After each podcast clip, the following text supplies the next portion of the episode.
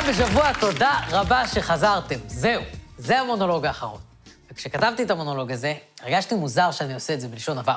כאילו, שאני כותב את המילים כשכתבתי את המונולוג הזה, בעודי כותב את המונולוג הזה. הטקסט שאני אומר עכשיו, הוא נכתב על ידי תום של העבר, שכבר אז כתב אותו בלשון עבר, וזה מוזר.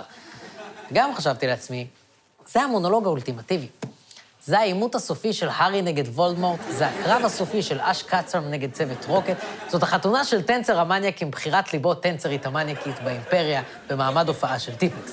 ואני יודע מה אתם חושבים? נכון.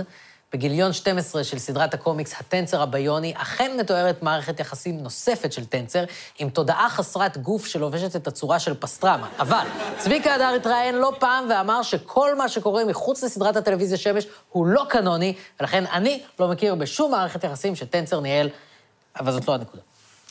הנקודה היא שלא רציתי שהנושא המרכזי שלנו הערב יהיה סתם עוד נושא מרכזי.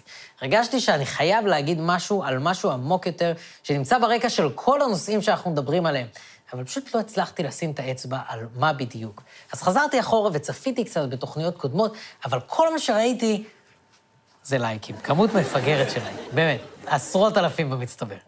אבל התאפקתי ושמתי את זה בצד, והמשכתי לחפש את הדבר האחד שעובר כחוט השני דרך כל מה שדפוק, את הרעה החולה שבבסיס כל הרעות החולות, את הדבר שמעוות את המציאות שלנו באופן כל כך מגוחך, שאף אחד לא מרגיש שום יציבות. אבל fuck כמה לייקים, jeez, התחרפנתי, הרים של לייקים. ואז הבנתי, הנושא המרכזי שלנו הערב הוא לייקים. הדבר הזה שמלווה אותנו בכל דבר גרוע שקיים בעשור המחורפן הזה, fucking לייקים. לייקים הם הסיבה שיש התנגדות נרחבת לחיסונים, לייקים הם הסיבה שאי אפשר יותר לקיים דיון על כלום, לייקים הם הסיבה שכל נושא חשוב הופך לקישוט, וכל דבר טוב הופך לכלי של בעלי אינטרס. הכל. הכל זה לייקים. כשאני, לדוגמה, התחלתי לעשות סטנדאפ, הנושא שדיברתי עליו הכי הרבה היה גזענות וספציפית כלפי מזרחים. כי זה עניין אותי וזה היה חלק מהחיים שלי, והיה סביב זה טאבו מוחלט. זה היה נושא חשוב מאוד, שאם דיברת עליו, הפסדת נקודות. וזה בעיניי בדיוק המקום שאליו קומיקאים צריכים להיכנס. אבל מה שקרה מאז זה זה. הם קראו לנו צ'חצ'חים, אספסוף, בבונים, מנשקי קמעות ומזוזות, ועכשיו הם קוראים לנו בוטים. אתה קורא לנו שחורים, ואתה לבן. ואני רוצה לשאול אותך שאלה, אתה כבר דיברת על הקוסקוס, מה לדעתך מספר הטיסה שנחת בפעם הראשונה במרוקו? המספר, תשאלי כמובן, רק לנחש, הוא חמסה חמסה חמסה. יפה, ראש הממשלה הגדול, חמסה חמסה חמסה. ושם המטוס נקרא קריית מלאכי. ובמקום דלק יש שמן. אבל זה לא עוזר למזרחים, מירי, זה עוזר לך. אתם יודעים איך זה הרגיש לי לראות את מירי רגב עושה שימוש כל כך ציני בנושא שכל כך קרוב לליבי? הרגשתי כאילו חוטפים לי את התינוק, טכניקה שהיא דווקא העתיקה מהאשכנזים. אנחנו יודעים שהשימוש של מירי רגב הוא ציני, כי היא באופן עקבי מתעלמת מגלויי גזענות כשהם מגיעים מהקבוצה שלה. ביבי קישר בין מזרחיות לעצבנות והיא קפצה להגן עליו. ביבי החביא אותה מאחורי כל הגברים האשכנזים בקמפיין והיא האשימה את השמאל בזה. מעבר לזה, מירי רגב מעולם לא התייחסה לאפליה או גזענות כלפי אף קבוצה, כולל מזרחים, עד שלב מאוד מסוים בקריירה הפוליטית שלה. הרגע שבו היא הבינה שיש בזה לייקים. הרגע שבו היא הבינה שלא משנה כמה שטחי, שגוי, אלים, עצלני, הטיעון שלה, מספיק שהיא תכלול בו את המילים מזרחים או אשכנזים, והלייקים שם על הרצפה. אנשים יראו וילחצו על הכפתור הזה הכל כך לא מחייב, שמסתכם אצלנו בראש למספר עם משמעות, כשפשוט אין לו משמעות. אתם יודעים מה הכפתור היחיד בעולם ששווה פחות מהלייק? זה. הכפתור המסריח הזה, שלא מחובר לכלום, חוץ מלקופסת קול עם קריין שמאוד מתרשם מזה שאתה רוצה שיהיה ירוק. אה, אדוני ממהר, בטח, אני כבר מוציא פקודה לכל הרמזורים בצומת. חבר'ה, יש לנו פה מנכ"ל, אין לו זמן לבזבז. אלפי סליחות, אדוני, הרמזור יתחלף עוד רבע שעה, ואתה בינתיים תהנה מהאיידס שקיבלת בלחיצה, בסדר? סתום את הפה. ועדיין אנחנו לוחצים. בדיוק כמו שאנחנו לוחצים לייק. פעולה שמשמעותה, אני תומך במה שראיתי עכשיו, ולראיה אני מוכן לעשות את המאמץ המינימלי ביותר שהאדם המציא. מה זה פשוט ככה. ובעלי אינטרס מסתכלים על כל הלייקים האלה ומבינים שיש פה traffic זול ויכולת לשמר מעמד מאוד בקלות. וככה גזענות הופכת מבעיה אמיתית שצריך לפתור לכלי שצריך לשמר כדי להרוויח ממנו.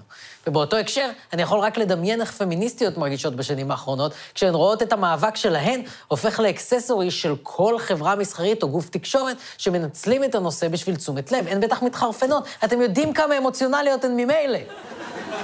איזה כיף שאפשר לעשות בדיחות כאלה בלי לפחד שיבטלו את התוכנית, וואו. אבל גם אני התחרפנתי. כשראיתי איך חברות משקאות או תוכניות בוקר לוקחות את הדרישה לשוויון מגדרי והופכות אותה לזה. קיבלת אישור לייצא נשקים, זאת אומרת, מה, מוכרים נשקים למדינה אחרת? מה זה? אני אסביר. אה, קיבלתי אישור להיות רשומה במרשם היצואנים הביטחוניים. אני בטוחה אבל שאת מקבלת המון תגובות, גם טובות, אבל גם מלא. פחות. מלא. למה בחורה יפה כמוך צריכה להתעסק בתחום כזה? אוקיי, ואיך- ש- ואיך הגעתם ל- להצטלם עם הנשק, ל- להפוך לתופעת רשת? אמ, זה התחיל בתור תחביב, זה פשוט הכרתי את אורן בתערוכת נשק, אה, היא חטפה אותי משם. אהבתי. איך מתמודדים עם, אה, אני בטוחה שיש לא מעט תגובות שוביניסטיות וסקסיסטיות. אמ, לומדים להתעלם מזה, בעיקר, אנחנו לחלק הטוב. מתייחסים לחלק הטוב של מה? של להצטלם מחצי עירום כדי למכור נשק שהורג אנשים? אני מתחרפן. מתי הפמיניזם הפך מתנועה שדורשת לשנות דפוס של דיכוי במקום להתעלם ממנו, לתנועה שדורשת שנשים שנראות בצורה מאוד מסוימת תוכלנה לדגמן נשק בפאקינג תוכניות בוקר? אני אגיד לכם מתי. כשהלייקים.